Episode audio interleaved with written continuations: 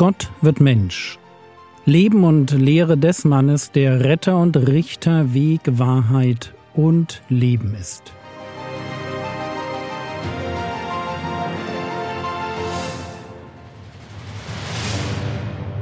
Episode 136 vom Fasten Teil 1 wir sind gerade dabei zu betrachten, wie die Religiösen im Land Israel auf diesen neuen Rabbi, Jesus aus Nazareth, reagieren. Und sie tun sich gelinde gesagt schwer mit ihm. Schwer, weil er Sünden vergibt und weil er so unverhohlen die Nähe zu Zöllnern und Sündern sucht. Weder sein Anspruch noch sein Verhalten passen so recht zu einem Rabbi, wie er sein sollte und doch können sie nichts gegen ihn tun. Kaum klagen sie ihn der Blasphemie an, tut er ein Wunder, wie es nur ein zutiefst Gottesfürchtiger tun kann. Und kaum ärgern sie sich an der Herkunft seiner neuen Freunde, da verweist er sie darauf, dass Gott selbst Barmherzigkeit mehr schätzt als die strikte Einhaltung von religiösen Pflichten. Sie kommen einfach nicht ran an diesen Messias aus Galiläa. Aber es gibt noch mehr, das sie stört. Und diesmal sind es nicht nur die Pharisäer, die sich stoßen, sondern ganz besonders auch die Jünger des Johannes. Wir erinnern uns, Johannes der Täufer war schon ins Gefängnis geworfen worden, aber natürlich gab es immer noch gläubige Juden, die sich als seine Jünger betrachteten und seine Ideale hochhielten. Und auch die kommen mit diesem Jesus nicht klar. Übrigens nicht das erste Mal, hört euch einfach noch einmal Episode 98 an. Markus Kapitel 2, Vers 18 Und die Jünger des Johannes und die Pharisäer fasteten. Und sie kommen und sagen zu ihm, Warum fasten die Jünger des Johannes und die Jünger der Pharisäer? Deine Jünger aber fasten nicht. Und bevor wir uns inhaltlich mit dem Text beschäftigen, müssen wir uns natürlich mit dem Thema Fasten auseinandersetzen. Fangen wir mit der simplen Frage an, was ist Fasten? Der Begriff Fasten beschreibt den Verzicht auf Essen und häufig auch auf Trinken. Interessant ist jetzt, dass es in der Bibel keine Anweisung gibt, wie man fasten soll. Es gibt in der Bibel auch kein Fastengebot im Sinne von du sollst fasten. Und trotzdem sehen wir reihenweise Gläubige, die genau das tun. Mose, David, Esra, Nehemia, Esther, Daniel, im Neuen Testament Hannah, Johannes der Täufer, seine Jünger, Jesus, Paulus, sie alle fasten. Und die Spur zieht sich durch die Jahrhunderte der Kirchengeschichte. Wo Christen etwas für Gott erreicht haben, haben sie gefastet. Und doch ist Fasten etwas total Freiwilliges. Wenn überhaupt, dann wurde zwangsweise nur am großen Versöhnungstag gefastet.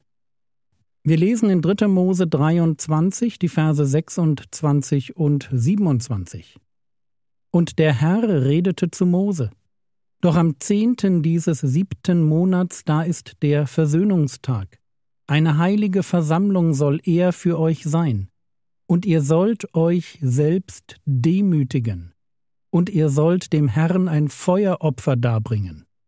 Bei dem Wort demütigen, ihr sollt euch selbst demütigen, bei diesem Wort findet sich manchmal eine Fußnote in der Bibel. Mit dem Hinweis wörtlich eure Seelen erniedrigen. Und schaut man in der Mischna nach, was Juden alles für den großen Versöhnungstag verboten war, dann findet sich neben so Sachen wie Baden, dem Gebrauch von Kosmetikartikeln, dem Tragen von Sandalen und dem Beischlaf eben auch das Essen und Trinken.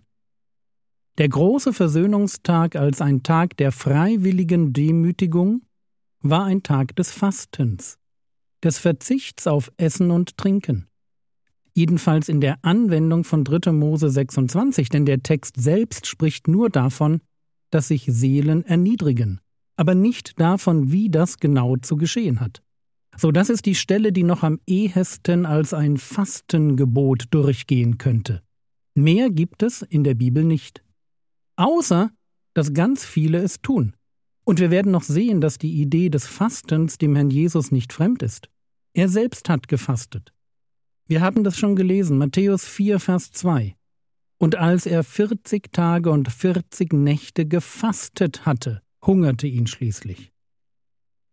Und wenn wir mit unserem Thema fertig sind, werden wir gelernt haben, dass der Herr Jesus natürlich davon ausgeht, dass auch seine Jünger fasten. So lesen wir in der Bergpredigt, Matthäus 6, Vers 16, Wenn ihr aber fastet, so seht nicht düster aus wie die Heuchler, denn sie verstellen ihre Gesichter, damit sie den Menschen als Fastende erscheinen. Wahrlich, ich sage euch, sie haben ihren Lohn weg. Wenn du aber fastest, so salbe dein Haupt und wasche dein Gesicht, damit du nicht den Menschen als ein Fastender erscheinst, sondern deinem Vater, der im Verborgenen ist. Und dein Vater, der im Verborgenen sieht, wird dir vergelten. So hier haben wir wenn ihr fastet oder wenn du aber fastest. Das Wörtchen wenn hier bedeutet so viel wie immer wenn. Ganz selbstverständlich geht Jesus davon aus, dass seine Nachfolger fasten werden. Fasten werden als eine religiöse Übung, die der Vater im Himmel vergilt. Und er gibt ihnen sogar Anweisungen dafür, wie sie es richtig machen sollen. Nämlich so, dass keiner es mitbekommt. Also einerseits gibt es kein Gebot zu fasten. Andererseits rechnet Jesus damit, dass seine Jünger fasten werden. Wir brauchen nur in Markus 2 weiterzulesen. Markus 2, die Verse 18 bis 20.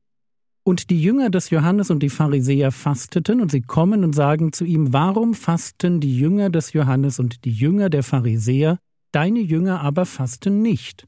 Und Jesus sprach zu ihnen, können etwa die Hochzeitsgäste fasten, während der Bräutigam bei ihnen ist? Solange sie den Bräutigam bei sich haben, können sie nicht fasten. Es werden aber Tage kommen, da der Bräutigam von ihnen weggenommen sein wird, und dann an jenem Tag werden sie fasten. An jenem Tag meint nicht irgendeinen bestimmten 24-Stunden-Tag, sondern so viel wie in jener Zeit.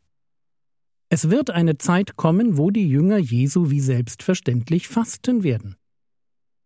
Als die Jünger des Johannes und die Jünger der Pharisäer fragen, lag dafür kein Grund vor, also fasteten die Jünger Jesu nicht. Aber sobald der Bräutigam, also Jesus, weggenommen sein würde, also wohl nach seiner Gefangennahme oder der Himmelfahrt, an jenem Tag, das heißt zu jener Zeit, werden sie fasten. Lasst uns, um diesen Punkt noch besser zu verstehen, immerhin redet der Herr Jesus hier, wenn er übers Fasten redet, er redet über uns, dass wir fasten werden. Und ich kenne ganz wenig Christen, die das tun. Lasst uns also zuerst einmal schauen, wann in der Bibel gefastet wird. Und bevor ich euch morgen dafür Beispiele bringe, schon mal eine kurze Übersicht. In der Bibel wird gefastet im Zusammenhang mit Trauer, Angst, Buße, Fürbitte und in Zeiten wichtiger Entscheidungen. Und allein schon die Übersicht zeigt, dass Fasten zu einem Leben gehört, das unter Druck steht. Es sind Momente, die schwierig sind oder kritisch werden könnten, und genau dann ist Fasten angebracht. Und wir tun wahrscheinlich gut daran, dass wir in unseren Zeiten, die verrückter werden, genau diese Praxis wieder lernen.